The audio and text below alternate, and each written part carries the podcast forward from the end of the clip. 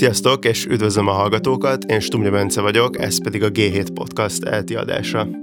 Egy alapjaiban új helyzetet eredményezett a gazdaságban és az emberek hétköznapjaiban is az, hogy hosszú évtizedek alacsony inflációja után tavaly újra megugrott a drágulása a világban. Az Európai Statisztikai Hivatal adatai szerint decemberben az Európai Unióban átlagosan csak nem 11% körül alakult az infláció, és Magyarországon ennél jóval magasabb, 25%-os volt az árindex értéke decemberben. Az országokra vonatkozó indexek, azok viszont csak átlagokat mutatnak, és nem csak az országok közti különbségekről beszélhetünk, mert a tagállamokon belül például különféle társadalmi rétegek által érzékelt inflációban is nagy különbségek vannak. Az alacsonyabb jövedelmi szinteken a vásárlóerő csökkenésének pedig a különféle szegénység és anyagi nélkülözés leíró mutatók növekedése lehet az eredménye. És ezt az összefüggést vizsgálta nemrég egy részletesebb tanulmányban Menyhert Bálint, közgazdász, az Európai Bizottság közös kutatóközpontjának kutatója, aki a mai adásban a vendégem lesz. Szia Bálint, és köszönöm, hogy elfogadtad a meghívást. Szia Bence, én köszönöm a meghívást, és üdvözlöm a hallgatókat. Tehát kezdjünk szerintem az alapfogalmakkal. Kezdjünk azzal, hogy mekkora különbség van átlagosan az EU államai között abban, hogy az emberek a kiadásaik mekkora részét fordítják energiára és élelmiszerre, mert ugye ahogy ez a tanulmányodból is kiderül, ez egy ilyen kulcsfontosságú tényező abban, hogy a, az érzékelt infláció mekkora lesz különböző társadalmi rétegekben. Így igaz, tehát a, az inflációs profil az, az nagyon sajátos, azt látjuk, hogy az élelmiszerek és az energiahordozók ára és költsége nagyon nagy mértékben emelkedett, ezzel szemben a egyéb javak és szolgáltatások árindexe viszonylag alacsony maradt. Tehát nagyon fontos ahhoz, hogy megértsük azt, hogy kit hogyan érint, mely lakossági szegmenseket hogyan érinti a jelenlegi inflációs helyzet, nagyon fontos, hogy lássuk azt, hogy milyen a fogyasztási szerkezete ezeknek a csoportoknak, és ez a fogyasztási szerkezet meglehetősen nagy változékonyságot mutat mind országokon belül, mind pedig országok között. Az erre vonatkozó adataink egyébként az úgynevezett háztartási, kiadási és életkörülmény adatfelvételből közismertebb nevén az EU HBS HBS Household Budget Survey mikroadat felvételekből származik. 2015-ös a legutolsó elérhető adat sor, ez kicsi elavult már, de az összesített adatok egyébként 2020-ra vonatkozóan is az Eurostat honlapján már elérhetők, és ezek is nagyon hasonló mintázatokat mutatnak. Szóval melyik ezek a mintázatok? Egyrészt azt látjuk, hogy országok között nagyon nagyok a különbségek, eznek a fő oka pontosan abban rejlik, amit mondtál, hogy a háztartások kiadása ezen infláció által nagyon nagy mértékben érintett tételek esetében, élelmiszerek, rezsiköltség, nagyon változó. Azt látjuk például, hogy az összesített élelmiszer és rezsi kiadások Luxemburgban mondjuk a skála egyik végén 23%-át teszik ki a tipikus háztartás fogyasztási kiadásainak, addig mondjuk Romániában a skála másik végén 66%-ot tesznek ki az ilyen jellegű kiadások. Úgyhogy még ha az inflációs nyomás az országok között nem is különbözik, akkor is a romániai fogyasztók azok sokkal, sokkal jobban kivannak téve az inflációnak, és, és sokkal, sokkal hátrányosabb helyzetben találják most magukat. Ezek a különbségek, amiket, amikről beszéltem, ezek országokon belül is jelen vannak, nagyságrendileg némileg kisebbek, de azért érzékelhetőek. Az ok az, az, az, az, az pontosan ugyanez, országokon belül is az alacsony jövedelmű háztartások létfontosságú cikkekre sokkal többet költenek arányosan. A különbség egyébként nem a különbség ténye az érdekes itt, hanem a különbség mértéke és az, annak jellemzői. Azt látjuk, hogy bizonyos országokban ezek a különbségek ezek elhanyagolhatók, az alsó jövedelmi ötösök, ötösbe tartozó háztartások szinte azonos fogyasztási struktúrával jellemezhetők, mint a, mint a magas jövedelmű háztartások. Más országokban viszont akár 20% pont is lehet az eltérés a, a közös élelmiszerenergia kiadások esetében alacsony jövedelmű háztartások javára. Ami érdekes, az az, hogy nem véletlenszerű, hogy mely országokban nagy a különbség, és mely országokban kicsi. Pontosan azt látjuk, hogy a különbségek azon országokban nagyok, ahol a háztartások eleve a kiadások nagy hányadát fordítják létszükségleti cikkekre, és ezek pontosan azok az országok, amelyek jellemzően szegényebbek, úgyhogy ha egy alacsony, háztart, alacsony jövedelmű háztartásra gondolunk Magyarországon vagy Romániában, akkor azt látjuk, hogy kétszeresen hátrányos helyzetben vannak mondjuk a más országokban élő vagy gazdagabb európai polgártárséghoz képest. Mhm. Itt említetted ezt a fogalmat, hogy jövedelmi ötödök, szerintem ezt egy kicsit tisztázzuk, hogy a, a hallgatók is jobban értsék, hogy a, a ez a statisztika ez úgy áll fel, hogy a, a népességet felosztja ötödökre, tehát hogy 20 százalékonként, és akkor a,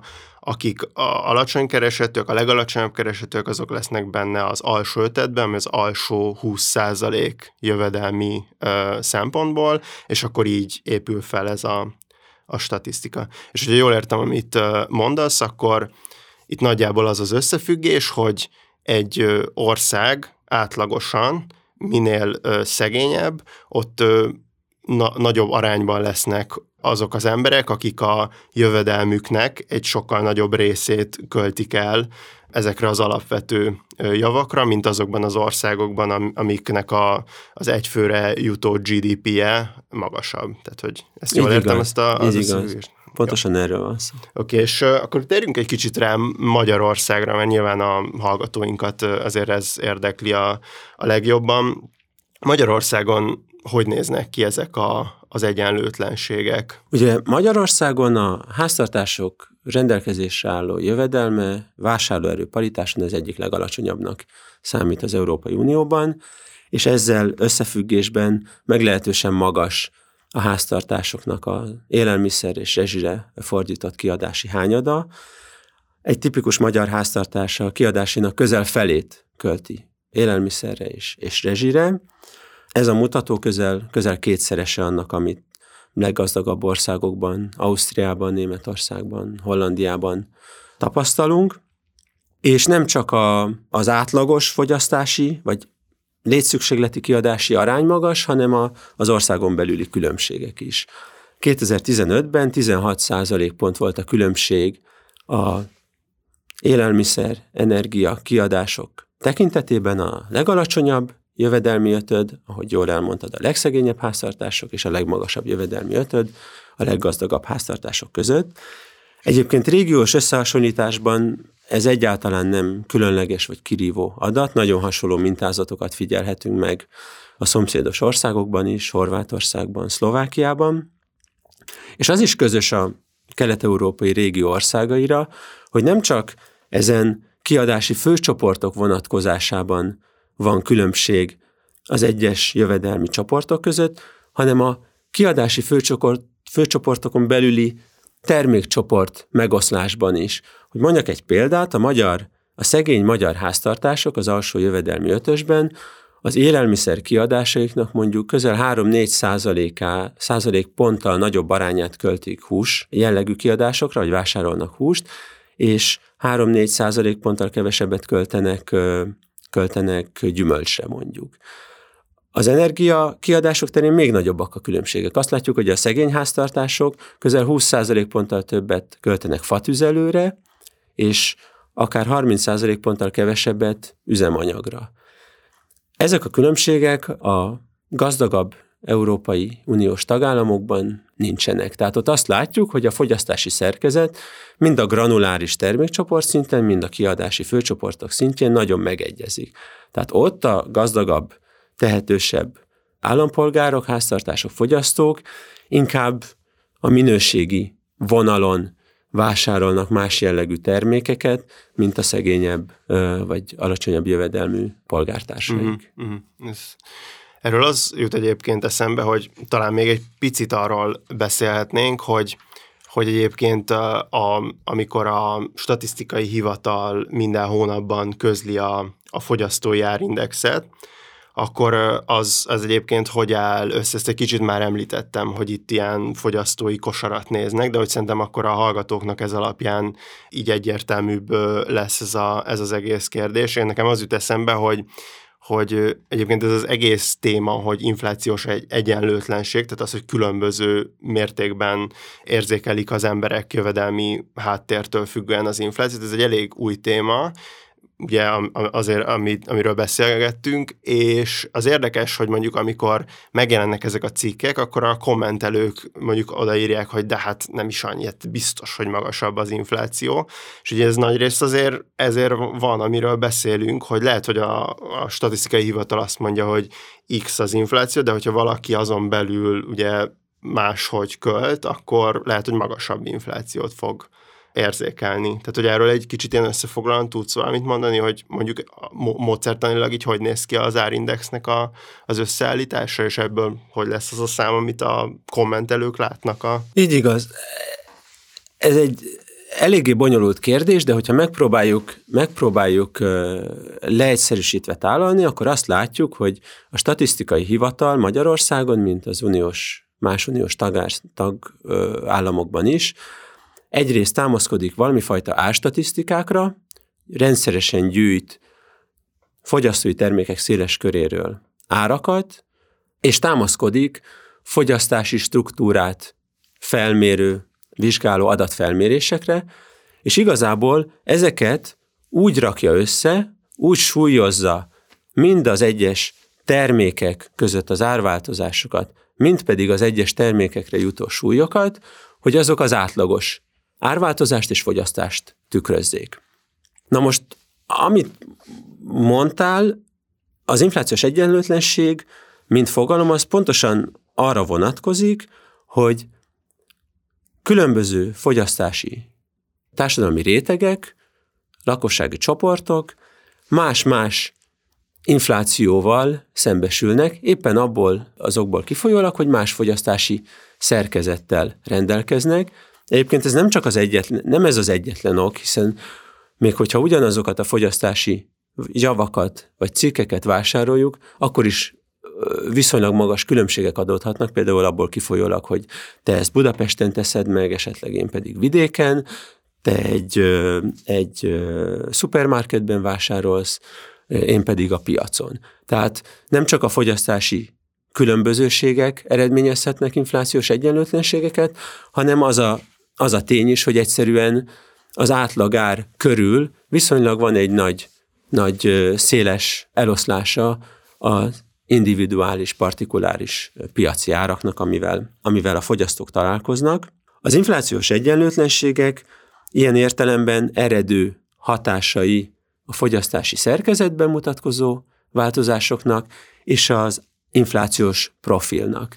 A vizsgálataim alapján átlagosan az Európai Unióban kb. 1% pontos nagyságrendet tesz ki az inflációs egyenlőtlenség, bizonyos tagországokban azonban 5-6 százalék pont is lehet. Az augusztusi adatok alapján, amiket a tanulmányhoz használtam Magyarországon, két és fél százalékpontot tett ki ez az inflációs egyenlőtlenség.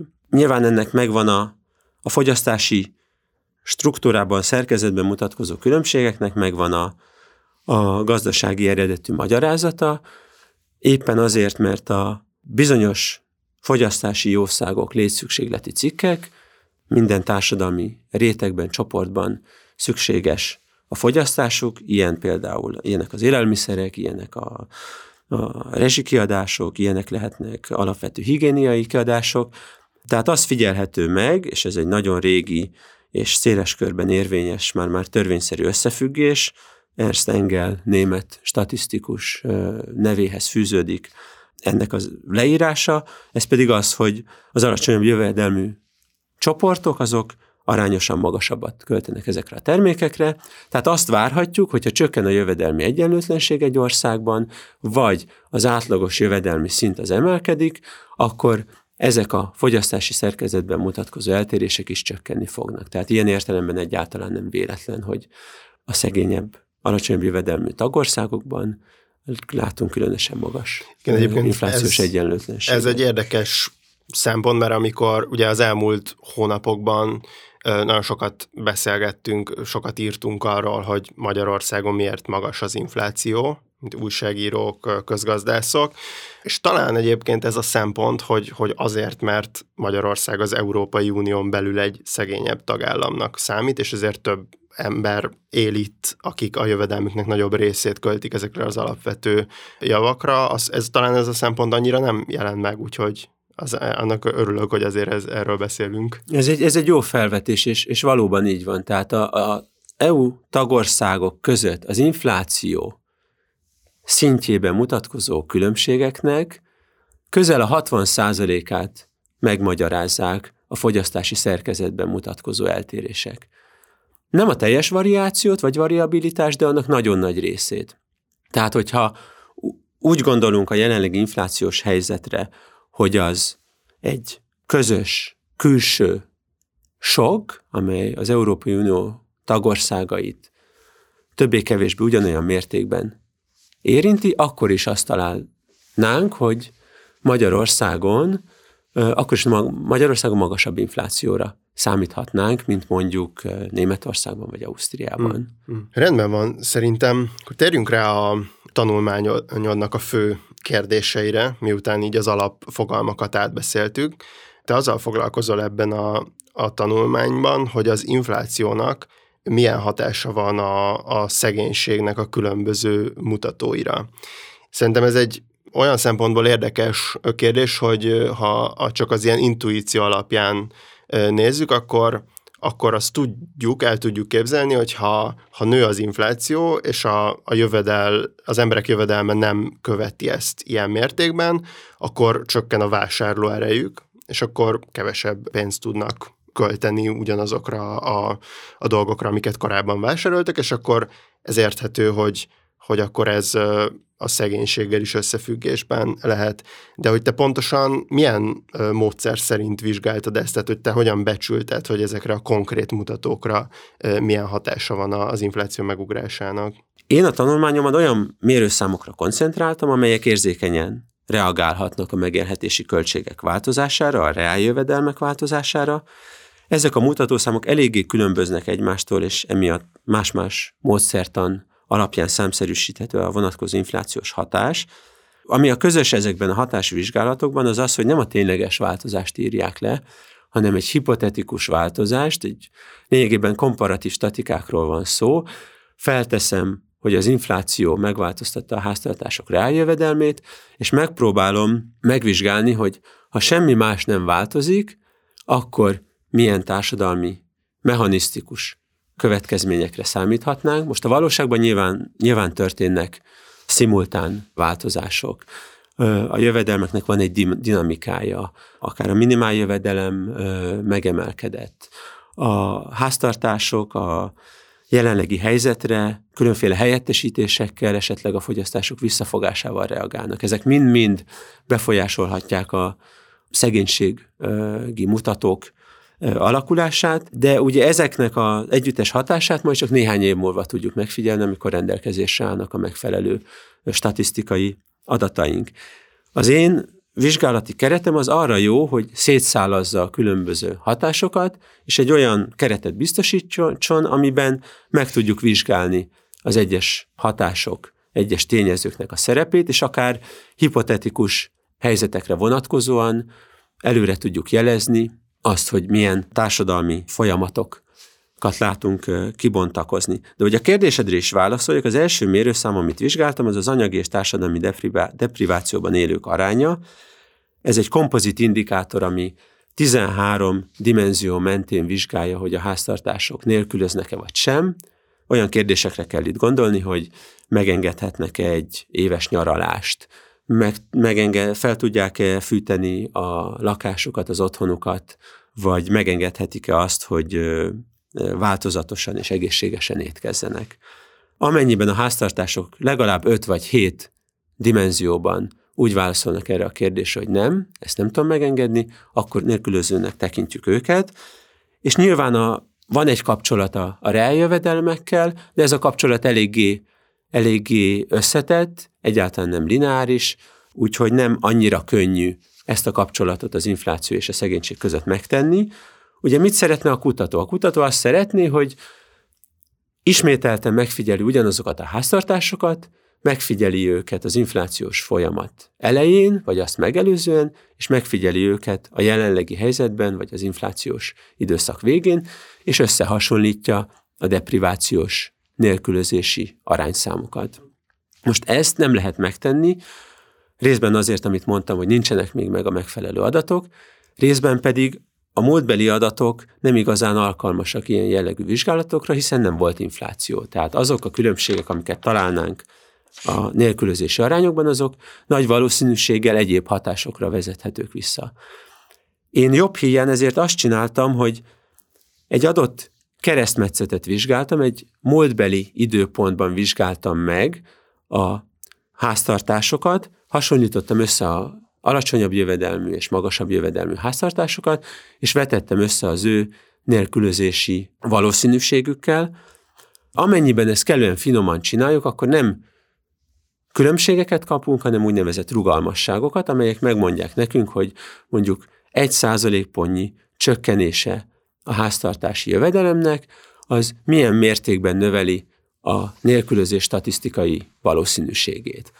Amennyiben ezek a valószínűségek megvannak, akkor egyszerűen, hogyha felszorozzuk, felskálázzuk ezeket a, ezeket a rugalmasságokat a reáljövedelem csökkenésének a mértékével, akkor megkapjuk a nélkülözési hatást. Tehát igazából úgy kell ezt elképzelni, hogy én azt vizsgálom, hogy hogyan csúsznak át az infláció eredményeképpen a háztartások alacsonyabb reáljövedelmi szférákba, rétegekbe, amelyek nagy mag, statisztikailag historikusan magasabb nélkülözéssel jellemezhetők. Van egy másik mutatószám is, a, amit használtam, ez egy abszolút szegénységi mérték, amelyet egyébként mi dolgoztunk ki a elmúlt néhány évben egy JRC-s kutatóintézeti projekt keretében, ahol arra kaptunk megbízást, hogy próbáljuk felmérni az egyének és háztartások alapvető igényeit, próbáljuk meghatározni az ezen igények kielégítésére szükséges büdzsét, ezeket az igényeket agregáljuk, ezeket a büdzséket agregáljuk, és határozzuk meg azt a minimum jövedelmi szintet, amelyik ezáltal biztosítja a megfelelő életszínvonal. Ez kicsit, mint Magyarországon régebben a létminimum. A létminimum ez, is, ez hasonlónak tűnik. És nagyon hasonló Koncepció. elvárásokkal, koncepciókkal készült, és nagyon hasonló, sok szempontból nagyon hasonló referencia büdzsé módszerekkel, így igaz. A mi dolgunk az azért volt eléggé sajátos, mert hogy nem csak egy illusztratív fogyasztói csoportra kellett ezt meghatároznunk, hanem országok között ti összehasonlíthatóságot kellett biztosítani, és a teljes európai populációt kellett mintának tekinteni. Ugye miért jó egy ilyen abszolút szegénységi mérték a jelenlegi helyzetben? Hát azért, mert a, a szegénységi küszöb az pontosan annak a költségét írja le, hogy a háztartások kielégítsék az alapvető igényeiket. Ha ennek a költsége az infláció okán megemelkedik, akkor nagyon egyszerűen lehet a szegénységi küszöböket módosítani, egyszerűen az inflációval, akár finoman, akár nem, tehát akár a különböző tételeket egyénileg figyelembe véve, akár a főinflációs számmal, de ezeket a küszöböket megemeljük, és újra számoljuk a szegénység mértékét. A tanulmányban egyébként vizsgáltam még az energiaszegénységre vonatkozó mérőszámokat is, Ezeknek több változata létezik, de alapvetően ez a két módszertan, amit említettem, tehát vagy múltbeli keresztmetszeti adatokból előrejelezve, vagy direktben a kiadási küszöbértékeket módosítva, ezzel a két módszertannal elég jól lehet hatásokat számszerűsíteni. Uh-huh. Mint felírtam magamnak, hogy 2021. augusztus és 22. augusztusa között a megélhetési költségek emelkedése körülbelül 200 ponttal növelte az anyagi nélkülözésben élők arányát uniós szinten, és akár 600 ponttal egyes tagállamokban. Az abszolút szegénységre gyakorolt ö, hatások azok lényegesen nagyobbak, EU szerte elérik a 4,4 pontot, nemzeti szinten akár 19 pontot is. És hogy mi az ö, oka egyébként annak, hogy ekkora különbségek vannak a, a két mutató között, és ez, ez, ez miből származik? Az inflációs hatásokban mutatkozó különbség több okból fakad, Szerintem két fő okot érdemes megjelölni. Az egyik az, hogy más a kiinduló pont. A deprivációs nélkülözési ráta az EU-ban kb. 10% pontot tesz ki, az abszolút szegénység mértéke pedig EU szerte 15% pont. Ez elsősorban azért van így, mert a, az abszolút szegénységi mutatószám az bizonyos értelemben szigorúbb. Amíg, ahogy említettem, a deprivációs mutatószám csak akkor jelez be, hogyha a háztartások kellő számú dimenzióban, 5, illetve 7 dimenzióban, attól függ, hogy melyik verzióját nézzük, nélkülöznek, tehát megenged bizonyos nélkülözést, addig az abszolút szegénységi mutatószám az számba veszi többé-kevésbé hasonló igényekkel a teljes igényspektrumot, mm. és már akkor bejelöl, mm. hogyha akár egy dimenzióban uh-huh. a háztartás nélkülözést uh, mutat, azon abból kifolyólag, hogy, hogy, hogy, hogy, hogy nem elég a, a jövedelme az összes dimenzióban az igény, uh-huh. igények kielégítésére.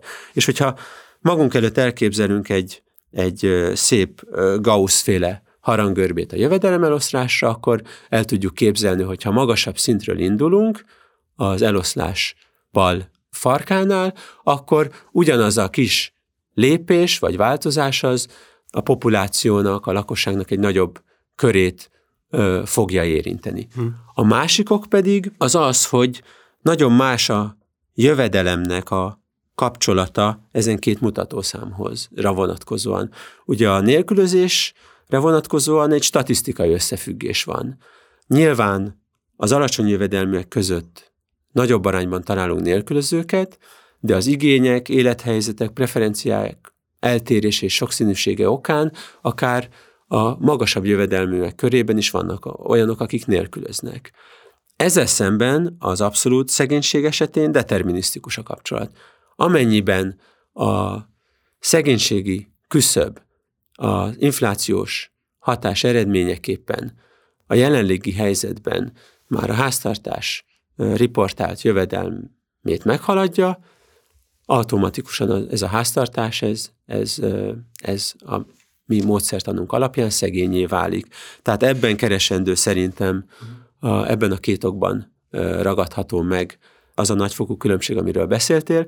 Egyébként ez jól mutatja azt, hogy mennyire komplex jelenség maga a szegénység, és mennyire sokféle módon lehet mérni, és ezek a különféle perspektívák mennyire más más és más eredményekre, eredményekre vezetnek. Nekem egyébként a kedvenc szegénységi mutatóm az a, az anyagi nélkülözés, mert szerintem nagyon jól, tehát igazából nagyon ilyen közérthetően adja vissza e, ezt a jelenséget. Nyilván mindegyik mellett lehet érvelni, hogy miért jobb vagy rosszabb, de hogy tényleg az, hogy, hogy valakinek valamilyen konkrét dologra nincs pénze, azt szerintem egy ilyen elég ilyen plastikus képet ad erről az egész jelenségről. Ezért azt gondoltam, hogy az még egy érdekes kérdés, hogy, a, hogy egyébként az anyagi depriváción belül melyik tételekre hat leginkább a, az infláció növekedésre, tehát mi, mi az, amit így feltételezhetően sokan tapasztalnak meg akkor, amikor nőnek a, az árak, mik, mik azok a, a tételek, amikben legelőször kialakul a, a nélkülözés. Igen, ez egy érdekes kérdés. Én eléggé óvatos választ adnék rá. Egyrésztről meg tudjuk nevezni azokat a tételeket, amelyek a múltban a legszorosabb kapcsolatot mutatták a jövedelmekkel, és a nélkülözők legnagyobb hányada jelentett ö, nélkülözést ezek kapcsán. Két ilyen tételről van szó. Az egyik az a képesség, hogy egy háztartás váratlan kiadásokat fedezni tudjon, a másik ilyen deprivációs indikátor pedig az a képesség, hogy a család megengedhessen, vagy a háztartás megengedhessen évente egyhetes nyaralást mm. az otthonától mm. távol. Tehát ezeknek a feltételes valószínűsége a nélkülözők között meglehetősen nagy, és azt látjuk, hogy a nélkülözés ezen dimenziók mentén erősen polarizált. Tehát a, a szegényebb, alacsonyabb jövedelmű háztartások szinte mindegyike vagy nagyon nagy része megjelöli ezt, mint deprivációt, és a jövedelem emelkedésével pedig nagyon, nagyon markánsan eltűnik ez a fajta, ez a fajta depriváció. De ebből szerintem nem következik az, hogy a, az infláció esetén is feltétlen ezek a tételek ö, lesznek azok, amelyekben a legnagyobb deprivációs változást fogjuk kimutatni. Az én számításaim szerint ez így van, de itt azért figyelni kell arra, hogy én a változásokat a reál jövedelem oldaláról közelítem. Tehát a reál jövedelem változásából identifikálok, ahogy szokták mondani a közgazdászok, vagy azon változásokat vetítem ki a deprivációs indikátorokra, és ez többé-kevésbé jól működik, hogyha a depriváció egészéről beszélek. De hogyha konkrét deprivációs tételekről kezdünk beszélni, akkor szerintem nagyon fontossá válnak a relatív árhatások. Tehát az a tény, hogy most Magyarországon az élelmiszerek és az energia költségek ára sokkal nagyobb mértékben változott, mint egyéb fogyasztási javak ára, ez szerintem a deprivációs változásokat is érinteni fogja. És azt gondolnám, hogy egy adott reáljövedelmi szint most vélhetően más-más deprivációs intenzitással vagy valószínűséggel párosul mondjuk a, az egészséges étkezés kapcsán, vagy a, a lakás felfűtése kapcsán.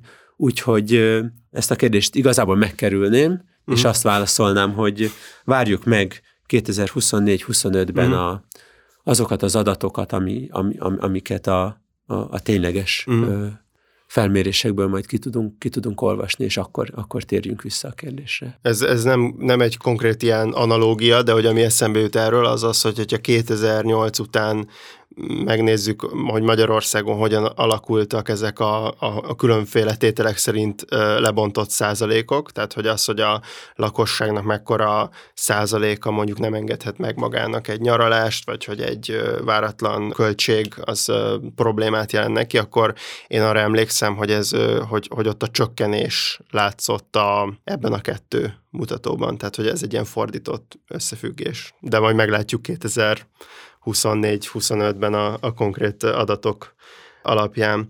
A tanulmányból az derül ki, hogy, a, hogy ebben az abszolút szegénységi mutatóban az EU tagállamok között Magyarországon lehet a legnagyobb ugrás.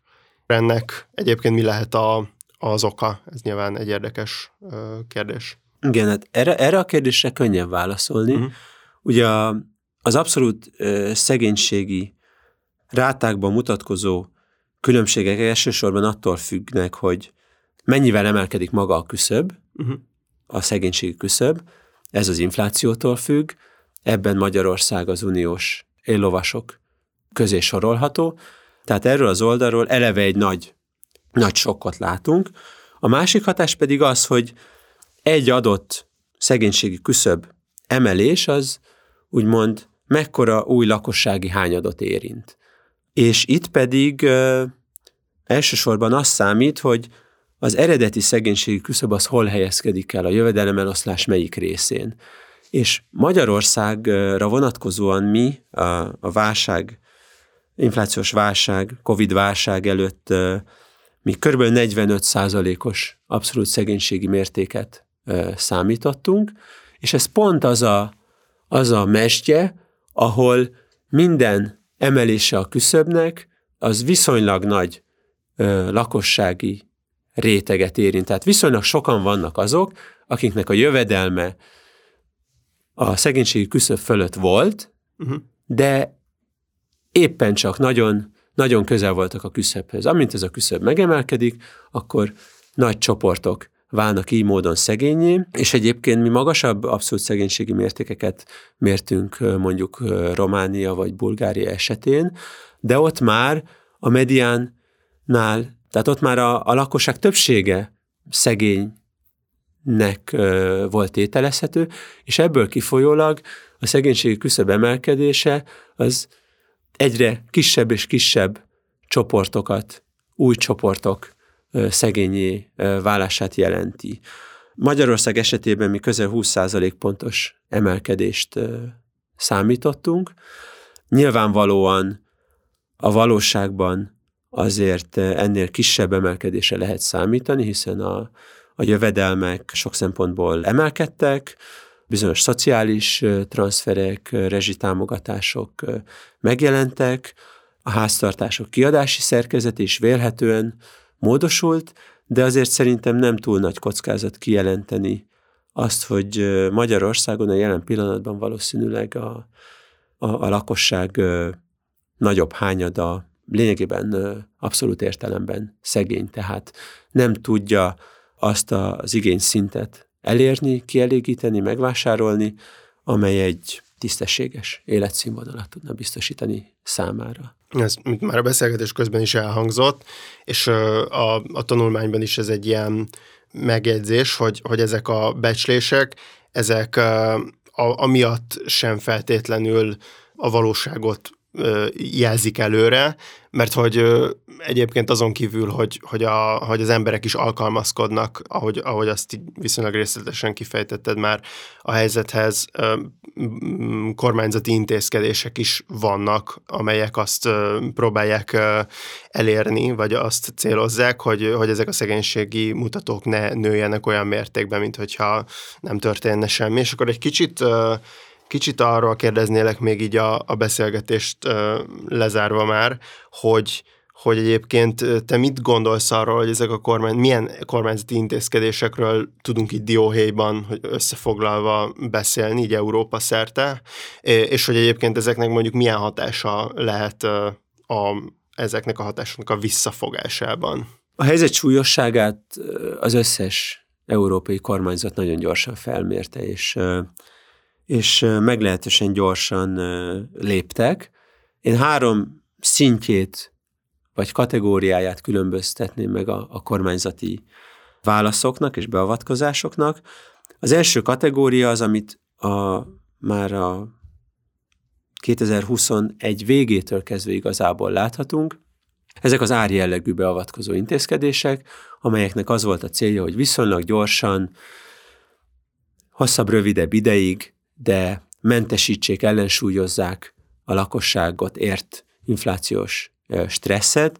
Itt elsősorban nem ársapra, ársapkákra kell gondolni, hanem olyan adó és járulék intézkedésekre, amely csökkenti bizonyos termékcsoportoknak a, az adóterhét. Például alapvető élelmiszerek áfájának a csökkentés, vagy ilyesmit Alapvető élelmiszerek, elég markánsan üzemanyag, járulék csökkentésre kell gondolni. Egy néhány hete megjelent JRC-s tanulmány egyébként azt mutatja spanyol országi élelmiszertermékekre vonatkozó áfacsökkentés kapcsán, hogy ezeknek a hatása valószínűleg nagyon nagy volt, tehát a, az adó csökkentés az szinte teljes mértékben begyűrűzött az árakba, és csökkentette ezen létszükségleti alapvető cikkeknek a, a, a, a fogyasztói árát.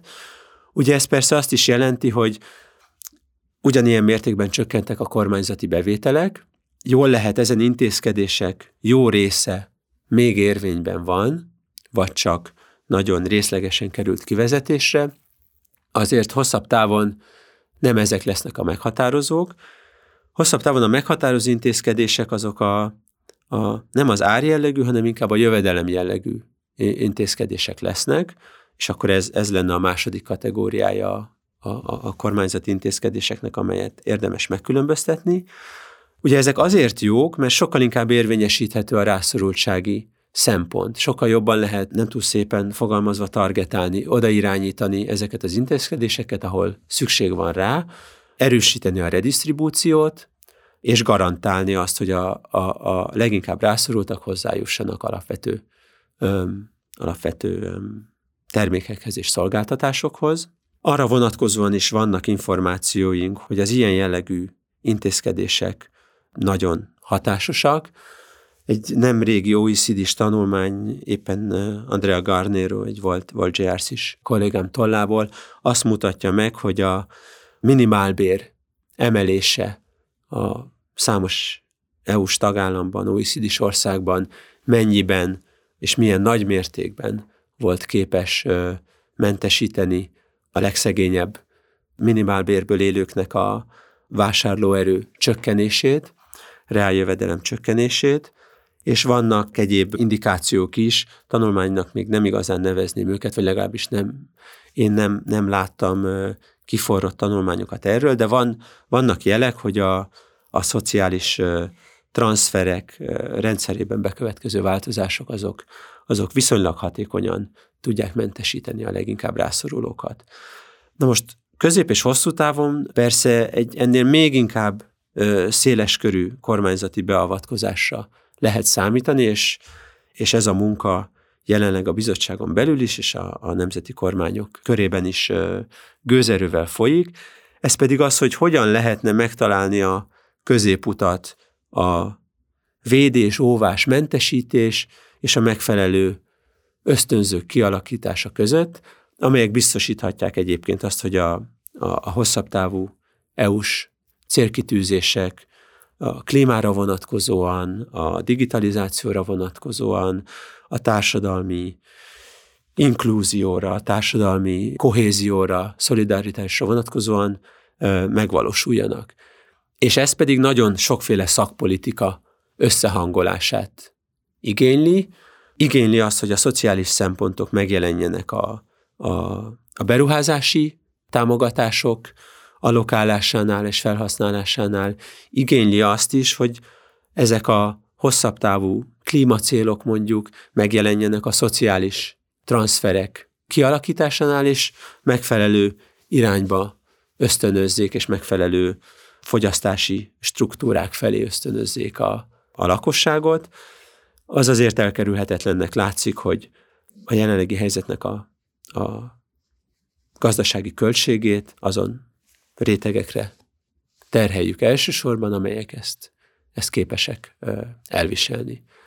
Amit mi tudunk tenni bizottsági kutatóként, az az, hogy, hogy próbálunk ehhez megfelelő elemzéseket végezni, megfelelő vizsgálatokat végezni, igyekszünk ösztönözni az adatgyűjtéseknek kiterjesztését, revízióját, mert hogy folyamatosan azt látjuk, hogy igazából a evidence-based policy az sok szempontból az új, új helyzetben nem igazán tud működni, mert hogy nagyon kevés, nagyon kevés rendelkezésre álló adatunk van kényes vagy releváns kérdésekről, mint mondjuk az energia szegénység.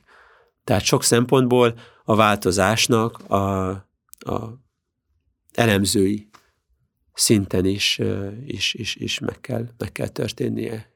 Igazodnunk kell a, az új helyzethez, a, és, és mondjuk integrálni kell a háztartási adatfelvételeknek a, a, a rendszerét, hogy ne izoláltan férjünk hozzá a különféle információkhoz, hanem, hanem ezeket mikroszinten össze tudjuk, össze tudjuk fűzni, és ezáltal sokkal árnyaltabb képet kapjunk a, a, a társadalmi valóságról. Igen, hát ez érdekes, hogy, hogy ezt mondod, hogy, a, hogy kutatóként is egy, egy ilyen alapvetően új helyzetet jelent az, az a trend, ami alapvetően egy, egy gazdasági, társadalmi jelenség az, hogy, hogy tényleg évtizedeken keresztül ez nem volt probléma ilyen szempontból, és most ez, ez megjelent.